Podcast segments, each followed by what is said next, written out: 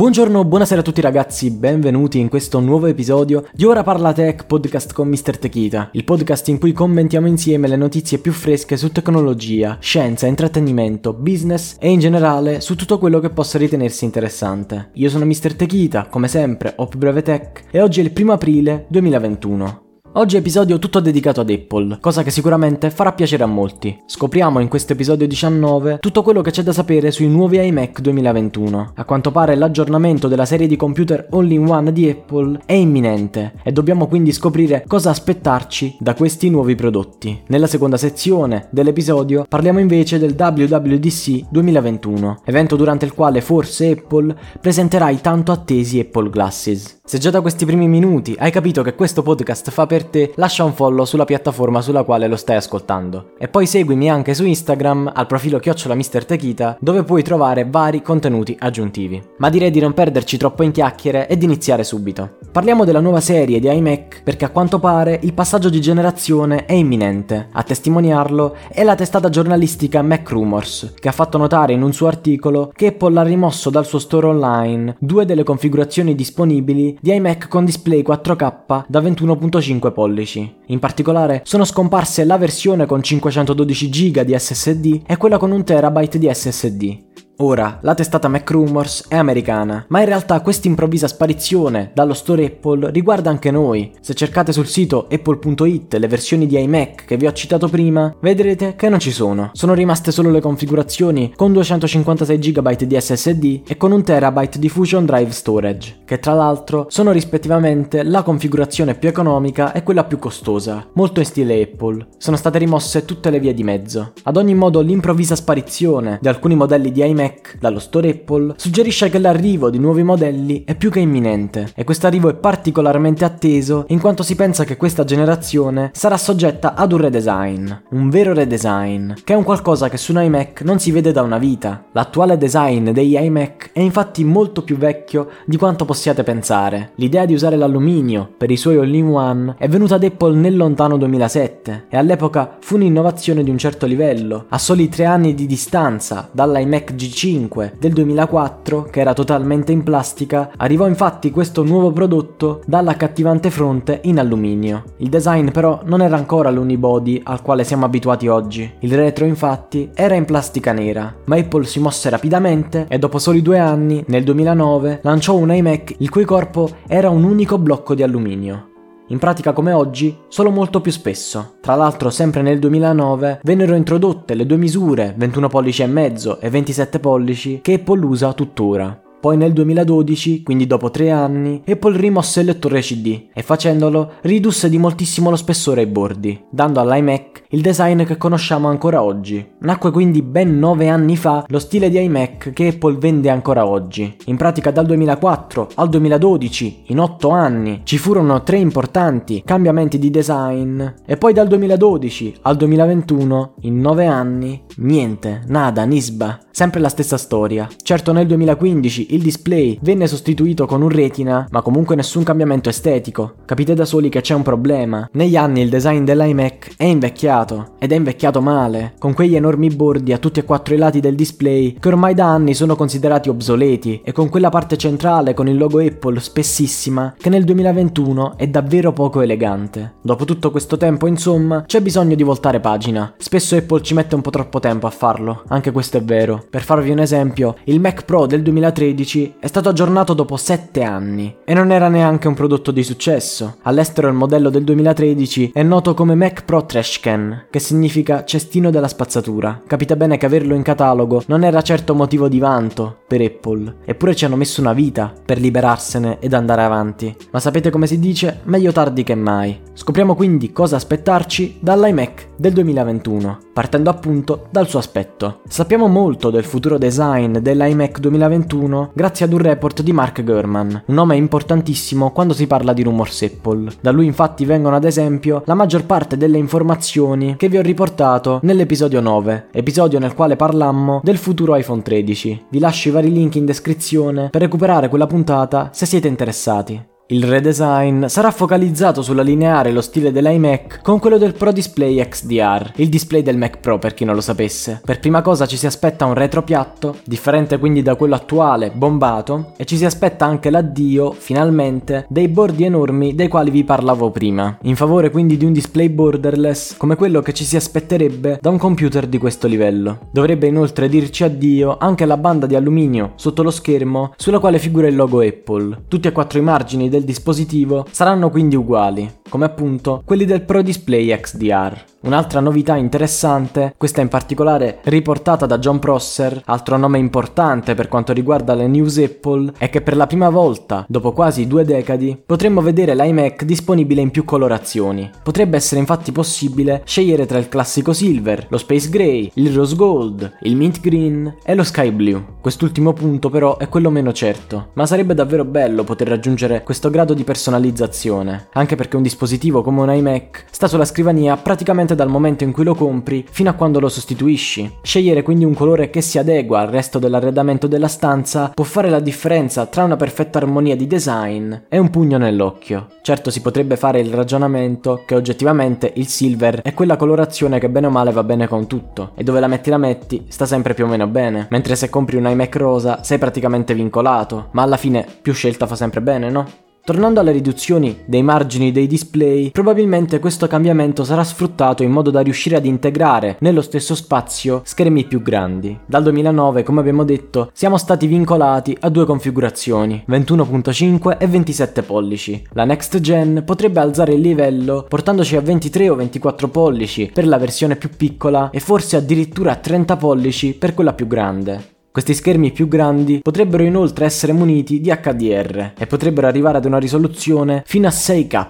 Si pensa inoltre che Apple potrebbe fare il salto e portare gli schermi degli iMac dalla tecnologia retina a quella mini LED, una tecnologia che permette di ottenere neri profondi come quelli degli schermi OLED, evitando però tutti quei problemi associati alla tecnologia OLED, come ad esempio il burn-in, che sarebbe la formazione di immagini fantasma che restano impresse sullo schermo durante l'utilizzo. Una feature che non è chiaro se arriverà o meno invece, ma che potrebbe fare felici molte persone, è quella che Apple chiama ProMotion, praticamente la possibilità del display di modificare la frequenza di aggiornamento in modo da poter mostrare moltissimi frame per secondo quando si svolgono attività che lo richiedono, ad esempio se si scrolla rapidamente la timeline su Twitter, ma allo stesso tempo potendo anche ridurre il frame rate per varie ragioni, ad esempio per ridurre i consumi, ma anche per mostrare in maniera più fedele contenuti ad ogni numero di fps. Se si guarda un video a 60 fps lo schermo passa a 60 fps, se se ne guarda uno a 24 lo schermo passa a 24, restituendo in questo modo sempre un'esperienza autentica.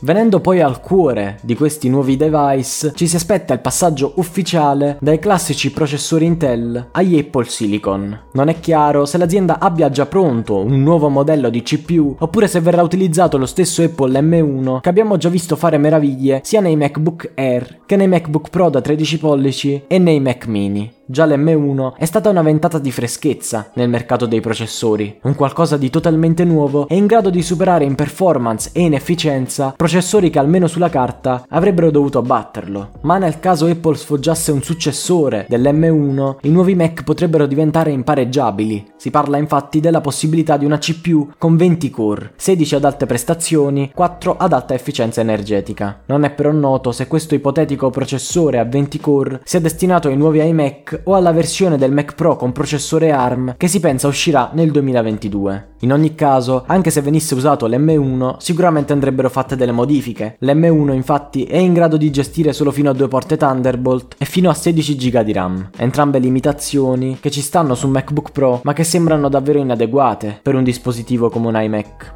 Tra l'altro uno dei punti sui quali Apple si pensa stia lavorando molto riguarda le capacità grafiche di questi iMac. L'M1 tradizionale infatti riesce a superare tranquillamente qualsiasi altro processore Intel usato da Apple per quanto riguarda la GPU integrata, ma soffre ancora moltissimo il confronto con le GPU esterne, una mancanza alla quale Apple dovrà pensare se intende creare un all-in-one competitivo a 360 gradi. Un'altra caratteristica importante però dei computer in generale è la webcam. Questo è vero ora più che mai, visto che allo stato attuale mezzo mondo usa videoconferenze di ogni tipo per lavorare o studiare. E proprio dall'inizio della pandemia Apple è stata aspramente criticata per la pessima qualità delle webcam dei Mac. Pessima qualità della quale evidentemente gli utenti Mac si sono resi conto solo ora, anche se è una cosa nota da anni. L'iMac da 27 pollici del 2020 monta almeno una camera Full HD, ma addirittura il 21.5 pollici dello stesso anno è ancora bloccato all'HD. In generale possiamo dire che ci si aspetta qualcosa in più dai prossimi iMac, qualcosa in più che però purtroppo potrebbe non arrivare quest'anno. Attualmente infatti ci sono molte voci sull'arrivo di Face ID sugli iMac. Infatti la beta della prossima versione del sistema operativo Mac, Big Sur, presenta tracce di codice relative all'utilizzo della camera TrueDepth, che è la camera che permette agli iPhone di usare il Face ID.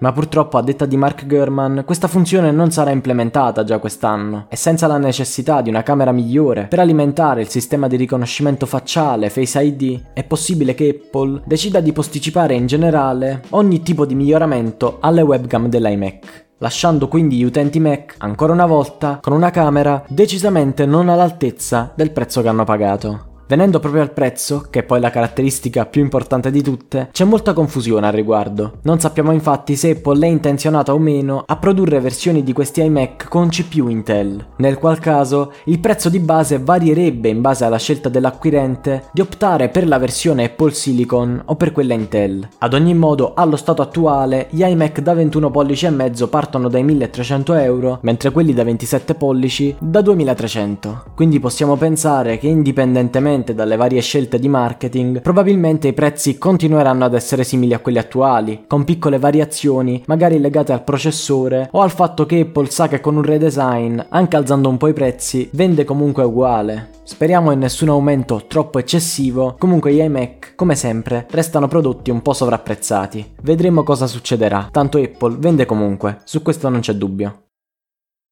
Prima di passare alla seconda parte di questo episodio, vi ricordo che potete farmi sapere cosa ne pensate delle questioni che abbiamo trattato insieme contattandomi via Instagram Direct al profilo @Mr. Techita. E già che avete aperto Instagram e avete cercato il mio profilo, lasciate anche un follow. Su Instagram, oltre ad aggiornamenti e dietro le quinte del podcast, trovate anche dei reels che sono notizie flash analizzate in 25 secondi, in modo da restare sempre aggiornati. Quindi mi raccomando, non perdeteveli. @Mr. Techita. Per essere poi sicuri di non mancare le prossime puntate del podcast, lasciate il follow qui su Spotify, Apple Podcast o dovunque mi stiate ascoltando, così non vi perdete nulla di Ora Parla Tech e aiutate il progetto a crescere. Vi ringrazio. Abbiamo detto in apertura che l'arrivo di questi nuovi iMac potrebbe essere imminente, per le ragioni che abbiamo elencato. Un'altra possibilità però è che Apple possa tenerci più a lungo sulle spine e lanciare questi nuovi prodotti solo dopo la WWDC 2021. La Worldwide Developers Conference, per chi non lo sapesse, è un evento durante il quale Apple va a presentare quelli che saranno i prodotti che marcheranno il futuro dell'azienda. A differenza di altri eventi minori organizzati da Apple, la WWDC è generalmente quello in cui vengono lanciati i prodotti più particolari e presentate le innovazioni più importanti. Un redesign degli iMac dopo 9 anni non sarebbe affatto fuori luogo ad un evento del genere. Fatto sta che non ci sono certezze, solo il tempo ci dirà quando, come e dove vedremo finalmente arrivare questi nuovi iMac. Comunque la possibilità del WWDC resta interessante, anche perché proprio pochi giorni fa, il 30 marzo ad essere precisi, Apple ha annunciato la data della prossima Worldwide Developers Conference, 7 giugno. Ovviamente l'evento si terrà in forma digitale a causa di tutte le restrizioni dovute alla pandemia di Covid-19.